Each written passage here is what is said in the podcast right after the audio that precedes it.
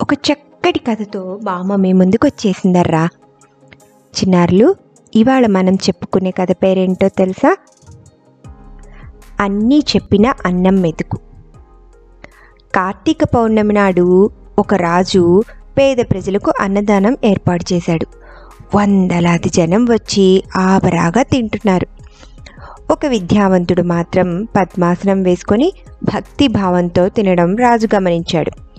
విస్తర్ చుట్టూ పడిన అన్నం మెతుకులను భద్రంగా చిన్న పుల్లతో తీసుకుని విస్తర్లో వేసుకొని మరీ తింటున్నాడు. నెమ్మదిగా రాజు అతని దగ్గరికి వెళ్ళి ఎందుకు ఇలా చేస్తున్నావు? అని ప్రశ్నించాడు. అందుకు అతడు ప్రతి మనిషి ఈ పిడికిడి మెతుకుల కోసమే కదా పాకులాడేది? అన్నం పరబ్రహ్మ స్వరూపం కదా. అందుకే ఒక్క మెతుకును కూడా వృధా కానివ్వడం నాకు ఇష్టం లేదు. బియ్యపు గింజను పండించే రైతుకు తెలుస్తుంది దీని విలువ అని బెద బదిలిచ్చాడు. వెంటనే రాజుమతిలో మానవాళి మనుగడకు ఆధారమైన అన్నం గురించి ఎన్నో ఆలోచనలు మొదలయ్యాయి. బియ్యం ఉడికితే అన్నం తయారవుతుంది అని కనుక్కున్న మేధావి ఎవరో తెలుసుకోవాలి అని అతనిలో కుతూహలం మొదలైంది. అవకాశం ఉంటే అతన్ని చూడాలని ప్రయత్నాలు ప్రారంభించాడు. ఎంతోమంది పండితులను పిలిపించి అడిగాడు. ఏ శాస్త్ర గ్రంథంలోనూ అతడు రాజుకి దొరకలేదని వారు చెప్పారు. రాజుకి ఎలాగైనా తెలుసుకోవాలన్న కుతూహలం రోజు రోజుకి పెరిగిపోయింది. అన్నం మెతుకు కనుక్కున్న వారెవరో తెలియపరిచిన వారికి మంచి బహుమతి ఇస్తానని దండోరా వేయించాడు. ఎందరో యువకులు మేధావులు ప్రయత్నించారు. బహుమతి విషయం తెలుసుకున్న పొరుగు రాజ్యాల వారు కూడా ప్రయత్నాలు మొదలుపెట్టారు. అయితే రాజును సంతృప్తిపరిచే సమాధానం ఎవ్వరి నుంచి రాలేదు. ఒకరోజు ఒక ఆమె రాజమందిరానికి వచ్చింది. మెతుకు కనుక్కున్న వారిని తాను చూపిస్తానని చెప్పింది. అందరూ ఆశ్చర్యంగా ఆమె వైపు చూశారు. అయితే మూడు రోజుల పాటు రాజు తనతో ఉండాలని తాను మాటను చెప్పిన మాటను గౌరవించాలని చెప్పింది. ఎంతో ఆసక్తిగా ఉన్న రాజు ఈ షరతును ఒప్పుకున్నాడు. అవ్వ ఇంటికి వెళ్ళాడు.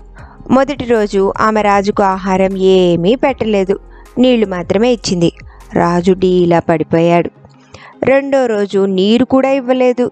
రాజు మరింత నీరసపడిపోయాడు మూడో రోజు ఉదయం నిద్ర లేచి చూస్తే రాజు పెరట్లోని చింత చెట్టుకున్న చిగురు తెంచుకుని తింటున్నాడు. నెమ్మదిగా ఆ అవ్వ నడుచుకుంటూ రాజు దగ్గరికి వచ్చి నిలబడింది. అవ్వ అన్నం మెతుకు ఎవరు కనిపెట్టారో నాకు తెలిసిపోయింది. ఆకలిగా ఉన్నవాడు మెతుకును కనిపెట్టి ఉంటాడు. ఆకలి అనేది ఈ ప్రపంచంలో ఏదైనా చేయిస్తుంది అని చెప్పాడు. అవ్వ నవ్వుతూ రాజుకు నిమ్మరసం ఇచ్చి సాగనంపింది అవ్వను సభకు ఆహ్వానించి రాజు ఆమెను సన్మానించాడు. మంచి బహుమతి ఇచ్చి పంపాడు. చిన్నారులు ఒక చక్కటి కథ మనం తెలుసుకున్నాం కదా? ఈ కథలో నుంచి మనం ఏం నీతి తెలుసుకున్నాం? మన చిన్నతనం నుంచి మన అమ్మలు బామ్మలు పెద్దమ్మలు అందరూ ఏం చెప్తారు? అన్నం పరబ్రహ్మ స్వరూపం దాన్ని అస్సలు వృధా చేయకూడదు అని చెప్తారు కదా? అన్నం నిజంగానే పరబ్రహ్మ స్వరూపం. ఆకలితో ఉన్న వాళ్ళకి ఆ అన్నం విలువేంటో తెలుస్తుంది. ఆ బియ్యం పండించే వ్యవసాయదారులకి అందులో ఉన్న కష్టం ఏంటో తెలుస్తుంది.